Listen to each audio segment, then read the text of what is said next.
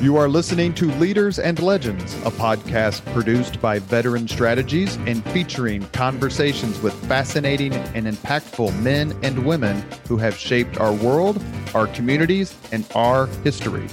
My name is Robert Vane, Principal of Veteran Strategies, and your host for our discussion.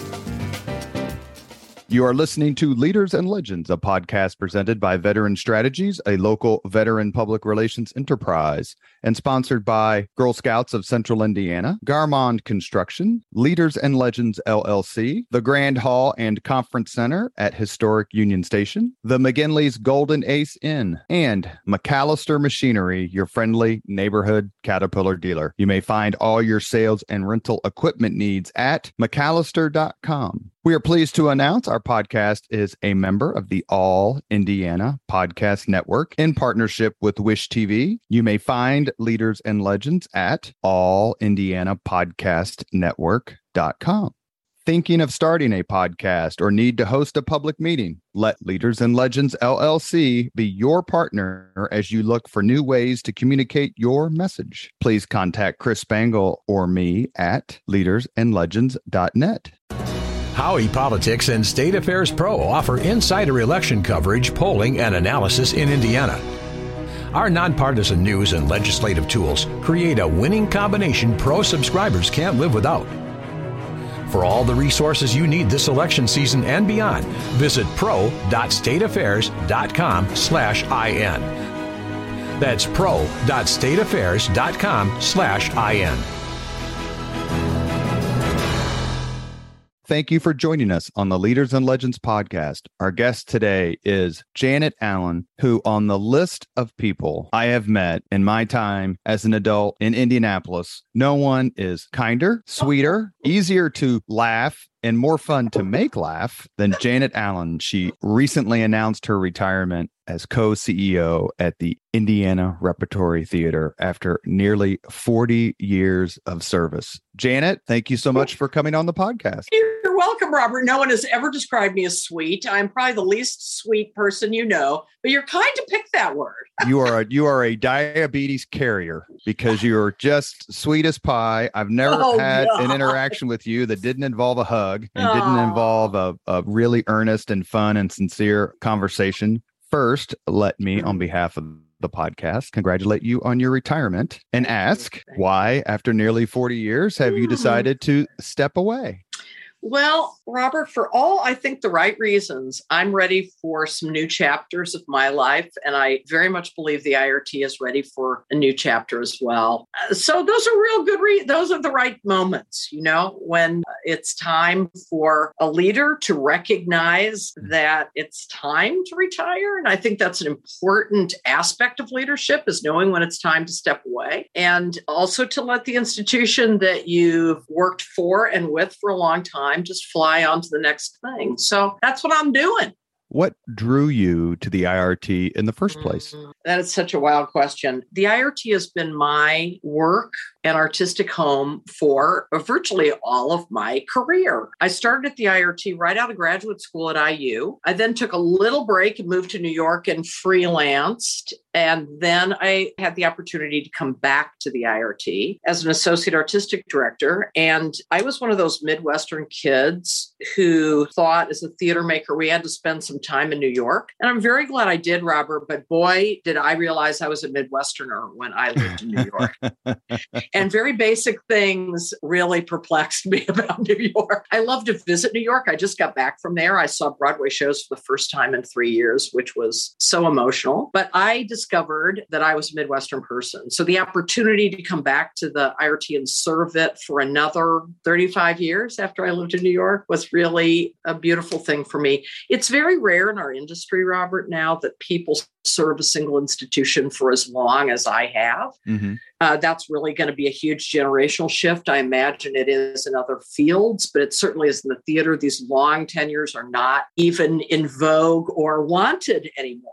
So the change it up theory is a lot more beckoning, I think, to our field. And I get that. And I am so ready to make way for the next wave. You mentioned you were a Midwestern girl. Did you have a chance to go to other theaters or arts organizations within the Midwest? I did, but I grew up, I was born in Chicago, but I was raised in central Illinois where there was no professional theater, but there was university theater. So I actually started making theater in high school before I'd seen very much professional theater. I'd seen the occasional roadshow of a musical, but I knew musicals were not where I would probably settle in my own career of art making. And sure enough, I didn't. So, you know, I had, as many kids still have in the Midwest, very little exposure to professional arts of any kind. And that's one of the things that has mattered a lot to me, Robert, is making, is being part of making professional art going experiences for kids across the Midwest and adults too, of course, to be able to see those things right at home in their home states.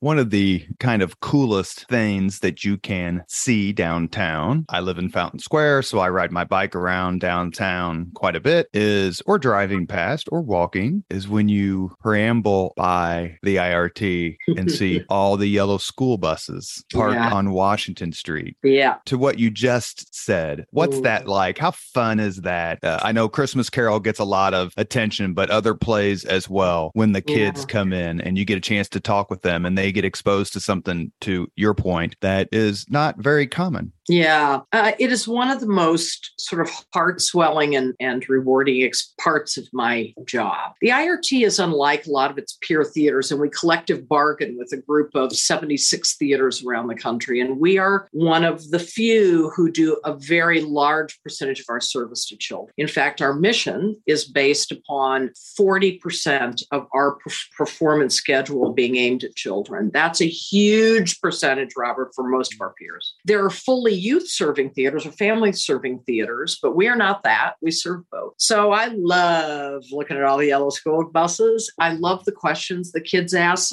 Sometimes it's as much a reward, it's more of a reward for me to listen to them talk in post show discussions and ask questions as it is to listen to them watch the play. Because for so many kids, this is an awakening. It may be an awakening to a piece of history they never understood. It might be an awakening to somebody who they have learned to believe believe is the other, whether it is an other racially or religiously or economically. So we really think of that as a as a mind expanding experience for kids. It is particularly powerful for kids of color, even more so now, to see their stories on stage, not just white stories. So there's just so many ways in which the experience for kids is super deep. COVID shut down our service to kids for a year, a year and a half. It was horrible. It was the most horrible part of our uh, experience of COVID. This past season, uh, we did have students coming back,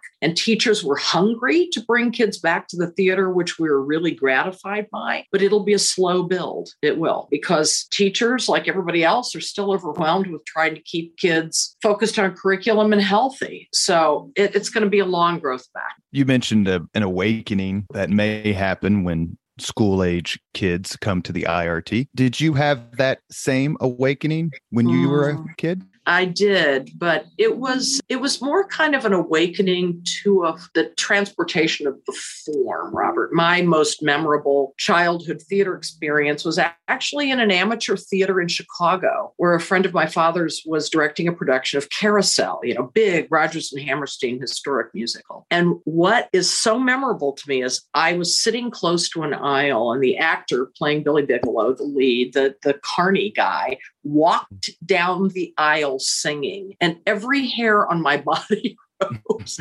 I, just, I guess I had no idea that performers could ever be that close to you or feel real, or that it would be that electric moment of somebody walking by you singing in a character. I, I was completely blown away. So, yes, I did have some of those moments as a kid. You mentioned your love of the arts. So, as someone who can do literally nothing artistically, oh, that's not true, or mechanically, that I'm trying to think, or mo- automotively. What are the? What, I'm trying to run down the list of the skills where I simply have nothing. My kids always make fun of me because my tools remain shiny years and years after I buy them.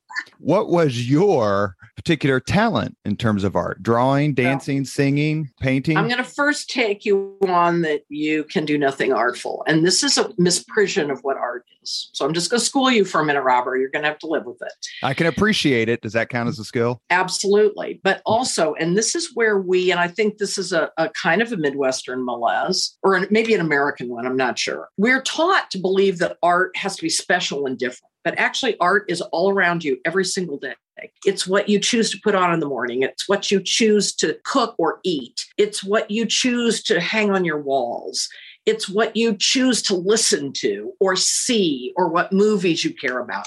All that is art. We have art around us all the time. It's just whether we recognize that or not so it's what you're attracted to on the street, what what books you read, all that stuff is art. So I'm busy trying to break down those barriers of believing that art is rarefied and special. It's not. It's part of your life. Is there a specialness though when it comes to without fussing with you because I wouldn't do that because then I would I would get the I would get the beat down and I hmm. try not to get those on my own podcast. Is there something about a special talent that draws you mm. to a certain aspect of art yeah, that wasn't uh, that wasn't a way true for me, but it was truer about what my parents led me to. Robert, okay, my mother had been a dancer as a kid, and she so she took us to dance lessons. My father was a musician, a choir director, and a bunch of stuff like that. So he wanted us to learn to play piano. So I had exposure in terms of a you know musculature of, of trying to learn those things as a little kid long before I knew anything about theater. So those were ways in. I didn't stay in either of those forms. I am certainly not a dancer and I no longer play the piano, although I hope to remind myself in retirement. but it was an exposure for me. I was taken by my parents because they cared about these things. So I sucked that up. You probably did that with your kids about lots of things. You just, you know, basically, uh, what I would say to that is after a certain period of time, I said to both of my kids, well, I have three children, but the two who lived with me at the time, I simply cannot take Radio Disney any longer. Yeah. I can't take Caillou or some god awful kids cartoon. So I showed them Robin Hood with Errol Flynn and other movies, Star Wars, and started listening to the Beatles yeah. and stuff like that. I'm like, it's yeah. time to go beyond all these things. And actually, it was Bastille Day, July 14th, 2013. I took my kids, wow. Andrew and Anna, to go see Paul McCartney. Ah. And it was a here in Indianapolis, and it was eye opening for them. How has music so much of what the IRT involve does involves music one way or the other. Let's stick with that theme for just a second. Sure. How has music changed your life, shaped your life, mm-hmm. and how mm-hmm. has it helped propel the IRT into the place it has in Indianapolis's in Indiana's cultural arts pantheon? Oy, um, that's a big one. I grew up listening to a lot of different kinds of music. My parents were very eclectic in their musical tastes, and they were luckily very open to all that early rock stuff. So there was no, oh, you can't listen to that. They listened to what we listened to very freely. The one one musical tradition that I did not grow up with, and I'm sorry that I didn't, is opera.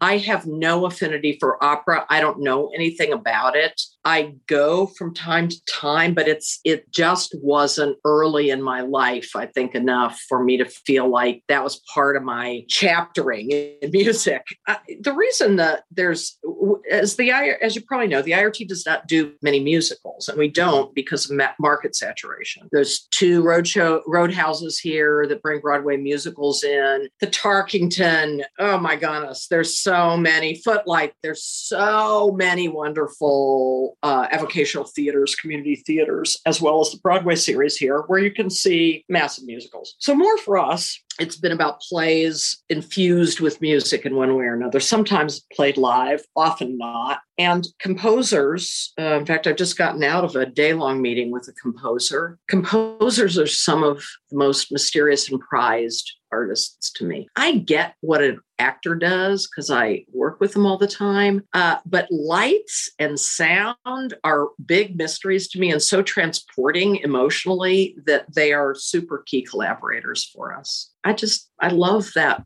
part of the form. So we revere them and we employ them and we hope that they will lift the work that we're making always. You are listening to the Leaders and Legends podcast. Our guest is Janet Allen. She's the Margot Lacy Eccles Artistic Director of the Indiana Repertory Theater. She recently announced her retirement after nearly 40 years of service. She's a wonderful friend and a true Hoosier champion of the arts and beyond that. When you see a play like Hamilton that just mm. becomes a phenomenon, a cultural phenomenon, does that warm your heart and make you feel more optimistic about the future of the arts? Absolutely. And I will say that, you know, some of the things that I heard about Hamilton before I ever saw it, Robert, first, thank you for those lovely compliments. They're very kind and very over the top. Um, the first things I heard, like hip hop, like I thought, I, I, I'm not going to get it. I'm not going to get it. This is not for my generation. But my children children, my two youngest children, said, Oh, please, can't we go? And I, being a fairly parsimonious theater goer, said, We will go. This was years ago now, Robert. I don't even know how many. Uh, I said, I will go when you guys can find tickets for under a $100.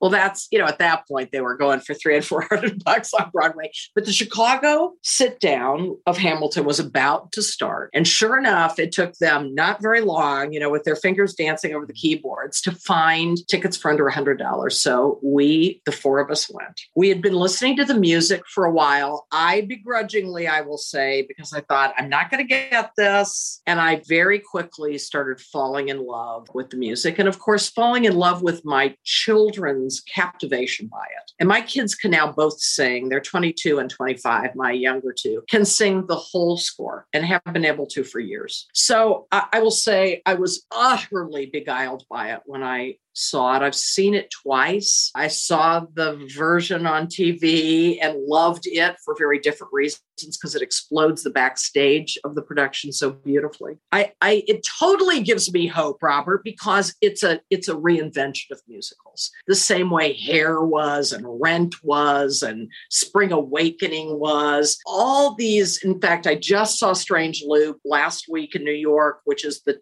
Tony Award sweep winner of the year. It owes so much to Hamilton. And you just see these seeds of progress being handed off from composer and lyricist and book writer to the next. And it's it's dreamy to see that is Indianapolis's reputation nationwide? Is Indianapolis's reputation as an arts community stronger now than it's ever been? And even if it isn't, how much has it changed or grown since you started at the IRT back when Bill Hudnut was mayor?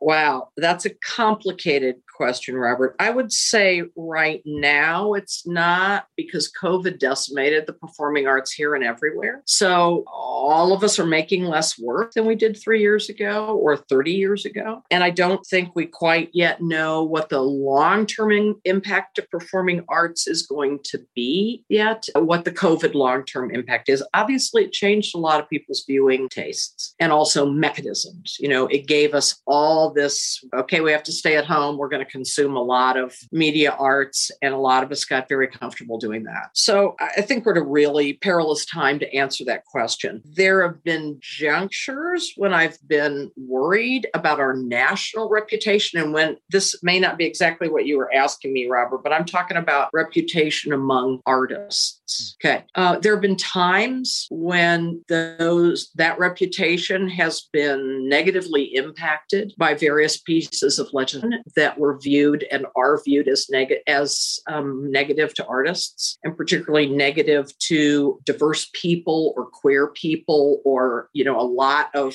our field is very open armed and we have historically and i mean 2000 years of history we have been a field where people who might be considered outs- outside voices or outcasts that's a very value laden word but people who don't fit in maybe can make can be heard can have voice. Outcast, so, not through their actions, but through the attitudes of others. That's excellent. Thank you for that mm-hmm. context. So I will say that we work very hard and mostly very successfully at the IRT to make artists feel very welcome and comfortable in Indiana. And generally, we do pretty well about that. But, you know, the one time, and I'll, I'll, I'll just come out with this the one time a person of color, and it's happened a lot more than one time, or a queer person gets jeered at on the street in Indianapolis, it sends us back, way back. So I'm very focused on those pieces of welcome and safety and belonging so that we can continue to bring top flight artists from all over this country here and have them be comfortable. And we say to them, we want you, we want to create conditions where you can make the best art of your careers here. And remembering, Robert, that, you know, between 70 and 85%, depending on the year, of the artists who are working here do not live here because the there's point. Not enough, there's not a big enough professional theater community. For, this isn't a big enough pool from us to hire from. You are listening to the right. Leaders and Legends podcast presented by Veteran Strategies, a local veteran public relations enterprise, and sponsored by Girl Scouts of Central Indiana, Garmong Construction, Leaders and Legends LLC, the Grand Hall and Conference Center at Historic Union Station, the McGinley's Golden Ace Inn, and MacAllister Machinery, your friendly neighborhood Caterpillar dealer.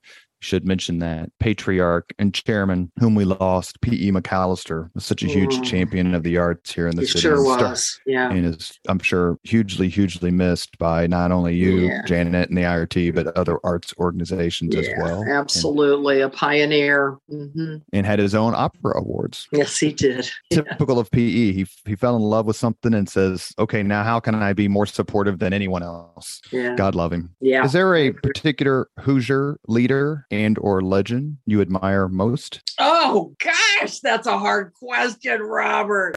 Okay, I'll play Jeopardy with you. Living or dead? Living, someone Oh. you've met, someone you've interacted with. I mean, obviously, I just mentioned to me the greatest man I ever met, and that's P.E. MacAllister, but there are lots There's of others. So, so, so many. I don't even know where to start. Well, Uh, I should tell. Why don't I just tell you that everyone says Jim Morris, so you can say Jim Morris, or you can say someone other than Jim Morris or Richard Lugar.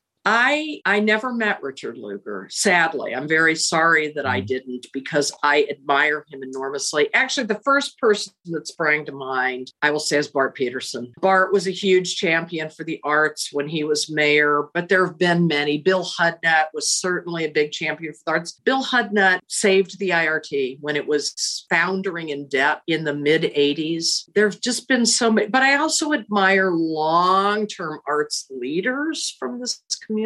So many of them. I, I don't know. Clues. I don't, I didn't know Alan, I will say. You're talking more about funders than Yeah. than anything. And I, I I will tell you one. Here's Mm-hmm. one that's very important in my life. Margot Eccles, huge arts champion that I am fortunate enough to have had endow my chair by her family. So, so many people. Yeah, The Lacy's are wonderful, wonderful family. they are. Is there a particular Hoosier artist, Mm. mission performer whose career you followed or you think is particularly worthy of our admiration? I mean, whether it's Florence Henderson or Bill Blass or Hoagy Carmichael, and Baxter would probably come to mind for me. I'm a John Cougar big Mellencamp. I'm a pretty big Hoagy Carmichael fan. It's the first play I worked on at the IRT. But I also think I'm a huge admirer of Booth Tarkington. I, I don't know that she would be considered an artist, but she certainly was in many ways. May Wright Sewall, some of those uh, early suffragettes, those Indiana game changers. There's many history. I, I'm a huge admirer of Madam Walker. So those aren't probably entirely people that would get easily contextualized as artists, but oh, Madam CJ was certainly an artist. Certainly an artist. Axl Rose. No. David Lee Roth. John John Mellencamp, yes. Yeah. No. How many- I'm not- how many I'm so times have- a rocker in that way? How many times David have you- Letterman, Jane David Letterman. Pauley. I'll take those guys. That's certainly that's certainly true. How how many times have you seen a Christmas Carol? Seen it? Oh, thousands, Robert. Thousands. How long have you all been putting it on? Well, we've been doing it, it. We did it in two different pieces. We actually produced it from 80 to 84, and then we stopped. Then we started again in 96, and we've produced it, it save for the first year of COVID. So, save for winter 20 every year since 96. I have directed, I don't know, I don't know, a few of those, Robert. I don't know, maybe a handful. I don't really know how many I've directed. I've produced 27 of them. I've worked on all of them in one way or another. And I'll say that uh, I fall in love with Dickens all over again every year. I'm not lying. I'm not being cute with you. I, I really do. I really do. When you go to the last time I saw a play in another theater, Mhm. I saw Phantom of the Opera in London. Okay. And the theater was, of course, beautiful. But when I looked at the production, I was struck not because the IRT has the same quality, but because for some reason I expected the London performance to just be more. Because it's London, because it's Her Majesty's Mhm. Theater and all that. When you go to see other plays, do you bring back ideas and go, hey, Oh. I want to do that? Absolutely. It's it's the main reason I've gone to the theater. And in fact, I'm really curious what going to the theater is going to feel like starting next July 1st after I retire. I won't be looking at it the same way. And I'm I'm fascinated by a number of things about that. First, I'm fascinated whether my eyes will just need a break from theater viewing. I don't know. And I'm all, I'm also fascinated to see just how I will metabolize this art form I've dedicated a lot of my professional life to. I, I, I will be free of certain things, Robert. One of them is I count actors like crazy because actors are cost centers. So it's very related to budget. And I, I won't have to count actors anymore. I when I go to theater in London and I see some big, huge thing on the West End, what I'm most depressed about is how many actors they can afford to put on stage. And, and that's really hard for us to put, you know, 30 actors on stage.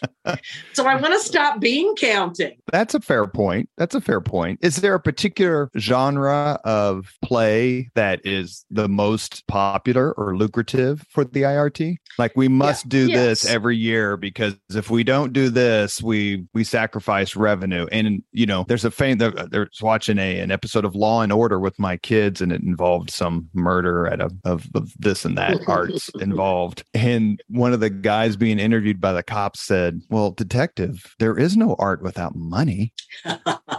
True, true that. And in fact, murder mysteries is one of the big genres that sells, Robert, and particularly murder mysteries that have a title that people recognize.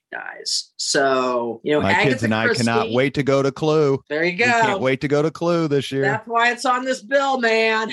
so bring people back into the theater. Yeah. Mm-hmm. So there are genres, and murder mysteries is a big one. Title recognition things, adaptations of popular fiction do well. Certain kinds of name recognizable comedies do very well. So we think of those as the sort of blockbuster titles, and we usually strive to have a couple or three of those on the bill that will bring people that may not be subscribers or, in fact, may never have been to the IRT before and say, oh, well, I've never been there, but I'll go see Clue, right? And that's a big piece of our programmatic engine. But in my view, those titles, and we strive to produce them beautifully. But those titles help us pick some lesser known stuff that we think people will really resonate with. And we also want to produce that. Do you have a favorite mystery that's been put on by the IRT? No, Robert, I don't Mousetrap have, was great. I don't have Uh, favorite Holmes and Watson. You Yeah. don't? Don't have a favorite? I don't. I don't. I, I'm such an egalitarian and I've done this work for so long. I just,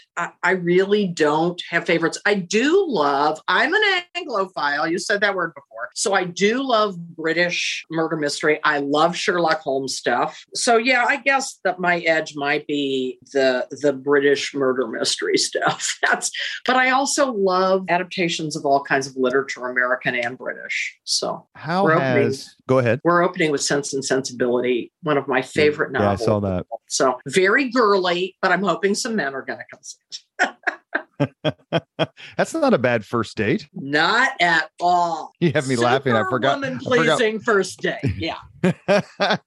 so the, the question I was going to ask is how has the revitalization over the last 40 plus years. I've I've said this on several podcasts. I was born in 67 here in Indianapolis and when I was a kid, I only came downtown to watch not Sense and Sensibility, but Dick the Bruiser. Ah, okay. There was really nothing else, a whole lot going on. But in the last several decades, all of downtown has has been reborn. And how has this urban renaissance, certainly in the urban core and the mile square, helped Mm. the IRT? Well, it, it certainly has, Robert, but I've also lived to see it both thrive and take some dips. And certainly from a retail perspective, now we're in a dip from COVID. Uh, there's still, in fact, I've had a friend visiting from Nashville who lived here for many years and likes to take long downtown walks because we live downtown as well. And he said, I was shocked at how much is still boarded up. And that's true. There's still, uh, since COVID,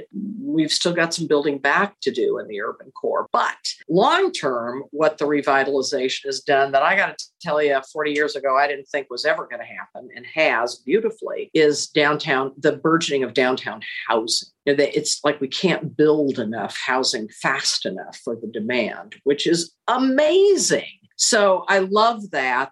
I think it gives all of us who are making arts downtown, and that certainly includes museums and symphony and us and a bunch of the smaller theaters, um, as well as music venues, an opportunity to really start appealing to people who can walk and ride their bikes like you. And I think we've got work to do on that. But downtown housing, I think, is a great promise for the future of downtown. How important is it? And please describe for all the arts organizations, whether it's the symphony or the Palladium up in Carmel or other venues, other companies, to work together to get along because the dollars are scarce. And so while I'm sure there's some competition, especially for philanthropic dollars, there's also a real sense of collegiality, I'm guessing, about promoting the Indianapolis art scene in general to the benefit of everyone. Yeah. I have never, outside of a, handful of years in New York, worked in another market, Robert. So I only understand this really from my peers around the country and other people who come to work here. The Indianapolis art scene is extremely collegial. We know each other, we support each other. We don't compete for dollars, uh, I think hardly at all, uh, in a negligible manner. When the Murat was about to come online, now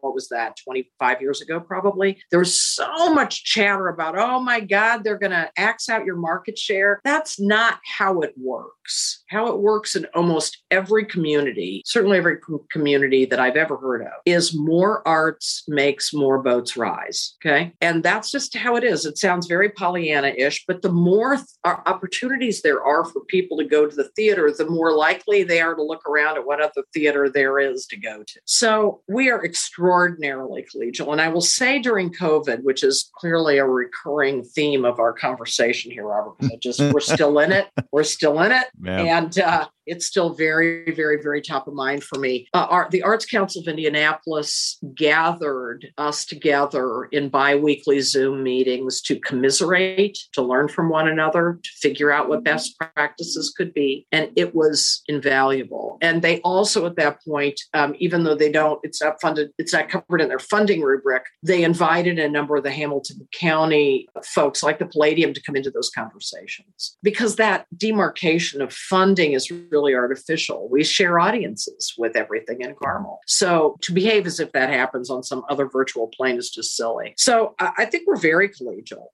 A lot of us talk all the time, even cross disciplinarily. Could there be more collaboration? Sure, probably. And I, but I think this is a community in large part led by the values of the Lilly Endowment to say, we want you to work together. Tell us how you can work together. And that's had decades of impact. So they've culture shaped about how we interact as well as fund us, which is unbelievable. Wonderful. Just give a shout out to a former Leaders and Legends podcast guest, Julie Goodman, who runs the Yay! Council. Oh, Julie saved us during COVID. Seriously. She and her staff just saved us. Explain, because I'm particularly enamored with Amanda Kingsbury, who is her comms person who yep. used to be at the Star. Amanda, yep. besides being uh, an absolutely wonderful and, and incredibly brilliant and fun person, she's also an East Sider living in Irvington. Hey, hey, so there she's you go. good. means she's good people just by virtue of that. But how did Julie and her team and the council? And maybe let's talk a little bit about Keira Amstutz over at the Humanities Council because I ah. know everybody came together. You mentioned Bart Peterson, and Kira used to work for him. Talk a little yeah. bit how you all circled the wagons. Well, Julie simply felt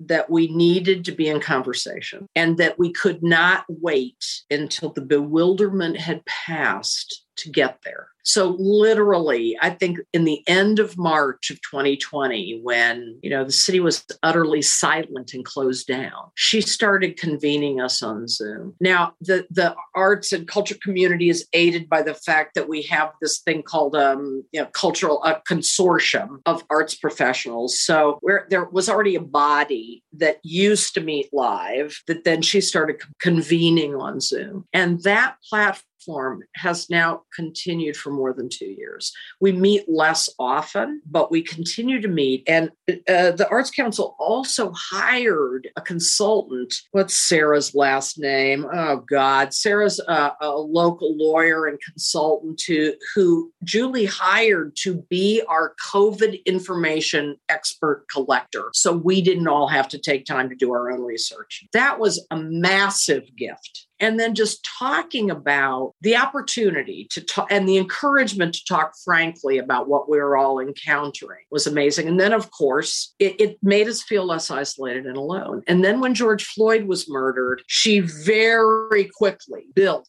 the conversations about race justice into the convening we were doing. And so those things existed in and still exist in a lot of parallel conversation and intersecting conversation about what is it like to do this work when we all need to be convening on these issues? And it's been wonderful. You mentioned something about the Indianapolis community coming together, both in terms of arts and, and other topics. Have there been particular Indianapolis artists or performers who you feel like the, the IRT has has really helped and does it give you a particular mm-hmm. pride when you when you have an, an artist mm-hmm. or have a, a performer who went to north central or went to shortridge or wherever and and now here they're on the stage at the irt it does, Robert, although I would say more often it's also transplanted Hoosiers, people who maybe came here to work and stayed for whatever reason, or who went to college in Indiana and opted to stay. But there also are a bunch of native Hoosiers whose um, careers I think we have helped propel. And who come to mind in that are principally actors. I'm a little trying to name names because I'll leave people out, but we're really blessed with an incredibly beautiful albeit small, core of professional actors in this town. And it's not really been a situation where, wow, I sure wish that would have grown because there's not enough work to keep professional art, professional theater artists working full time in Indianapolis in their craft. But these folks, and this also extends to designers and, and a, a very small handful of directors, have opted to stay here. Mm. That moves me a lot. People who opt to adopt or or stay in a community in which they were raised and give back to that community. That's not very common in our field because our field tends to collect people in bigger markets. You know, oh, I grew up in the Midwest. I'm going to go use Chicago as my base or New York as my base mm. or LA as my base. But people who choose, you know, every year in and year out to commit to making art for the community that they came up in just moves me every single day. I interact with these folks and I interact with them every day. So they, does, does IU's I use Jacob School of Music? Is that in any way helpful, or is there a much. relationship no, there? No, because they're training for principally professional opera circuit, which we are not. Of course, they're. IU's musical theater program and theater program do, but not Jacobs so much. I mean, Jacobs is a gorgeous oasis for professional singers, but it's principally singers who are being trained to go into the classical and opera markets we have reached the point on the Leaders and Legends podcast. Actually, I had one more question before we do the five questions. Have you ever, and I forgot this, but I want to ask it because my kids and I went to go see it years ago and just thought it was beyond cool. Do you ever have a play and you wonder or want to have a play or or do a performance where you're like, how in the hell are we going to do this? Every and day. The reason, and the reason I bring it up is when my kids and I came to see Dracula about nine or 10 years ago, we all we cared about is like, where are they going to get the blood? How are they going to stab right. the count? It was, it was a wonderful play. I remember it like it was yesterday. It was really, really well done. But just in general when it comes to quote unquote special effects and stuff like that and do you actually get to help shred the grocery bags that create the snow for no. and I'm very glad I Christmas don't Carol. have to. We buy that snow in boxes from a distributor who distributes principally to department store window dressing. And but there's only one company who still does it. I'm knocking on wood right now because if they go out of business forever, we are screwed. Um, every single day, I'm involved in conversations about how in the hell are we going to do that. And that's part of what makes it really fun work is there's a challenge, not just once a month, but once a day. And we're lucky if it's only one. So we're constantly trying to figure out how can we make this cool idea that a director or designer had work? I just came from a four hour design meeting with a bunch of people from Philly and New York, and they're throwing out ideas. And the production manager and I are sitting there going, wow, that is so cool. I hope we can figure out how to make that work. So every single day, every single day. Yeah. There was one play, I forget it was one of the mystery plays where the that the set was a house and I saw it. It wasn't the mousetrap, I don't think. It wasn't Holmes and Watson. It was before then. It's the it's the play, it's the play where you invited people to come try on the costumes. My kids and I came and I forget the name of it. But I Hmm. saw it 3 times and Okay. every time the curtain was parted, the Yeah. crowd gasped. Yeah. We love that. we love I would that. bet. Yeah. Yeah. And you know, here's another just real kicker of COVID. Our union regulations now will not allow artists, uh, audiences on stage. So you can't come touch the stuff. I, we hope that's going to change in the next few months, but it hasn't yet. And that's not our dreaming. It's um, union regulations trying to keep artists safe. Sure. Yeah, I love it when audiences gasp. And actually, we're going to put a curtain in a show this year for the first time in a while for that express purpose. Is it's fun to get audiences to go, wow. So anytime we do the last show we did before COVID, which we didn't finish, we threw onto film, was Murder on the Orient Express, which had a Yeah. donut turntable, really cool interlocking turntable. Loved that thing. Audiences applauded every time that thing moved. We loved it. my kids and I were supposed to go the night the night after it shut down. We Yeah. missed we missed that one. Well, I will. I just got to put a tiny plug in for WFYI. Those guys saved our bacon for two years because they filmed everything we did, and it allowed us to get it out on Broadway on demand and continue to make art, keep people employed, keep our audiences entertained. They were just huge, huge, great collaborators. Wonderful. Again, more stories of Hoosiers Mhm. and, and residents of Indianapolis coming together. Indeed. We have reached the point in the Leaders and Legends podcast where we ask the same five questions of all of our guests. Janet Allen, are you ready? I am, and I'm terrified. What are they? You'll get an A, I promise. What was your first job? Uh, babysitting. What was your first concert? Three Dog Night. Oh, that's strong. That's good. You don't even remember Three Dog Night. I'm so much older than you are, Robert. Well, my brothers and sisters are all sister are all 10 years older than me. So yes, I remember stuff like that There on eight track. There Three dog go. night. I want I want bell bottoms. Oh God, yes, love them. Don't have take- any anymore, but loved them back in the day.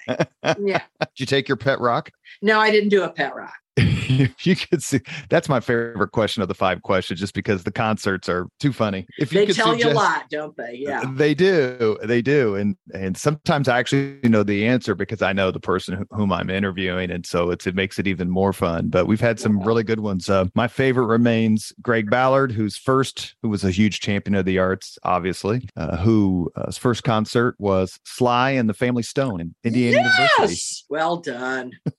If you could suggest any book for someone to read, Oh. which book would you choose? The complete works of Shakespeare.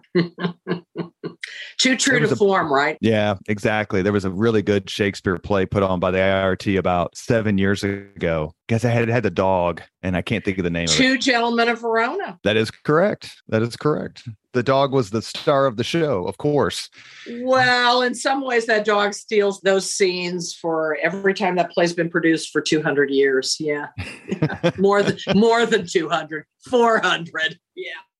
If you could witness any event in history, be there in person as it happens, which event would you choose? That one's really hard. I'm going to say the first time that Shakespeare's company played for Queen Elizabeth I. If you could have dinner with anyone living today, living, I'll make it easy, living today, two hours off the record to talk about anything you want, whom would you choose? Michelle Obama. Well, her husband is the most popular answer. I bet he is, and I almost went there, but I gotta say that I'm I, I'm a big fan of his. But I I think I would also love to talk to her about parenting daughters. I have two daughters. Oh, it's a joy, isn't it? It is actually. It's it's not easy every day. yeah.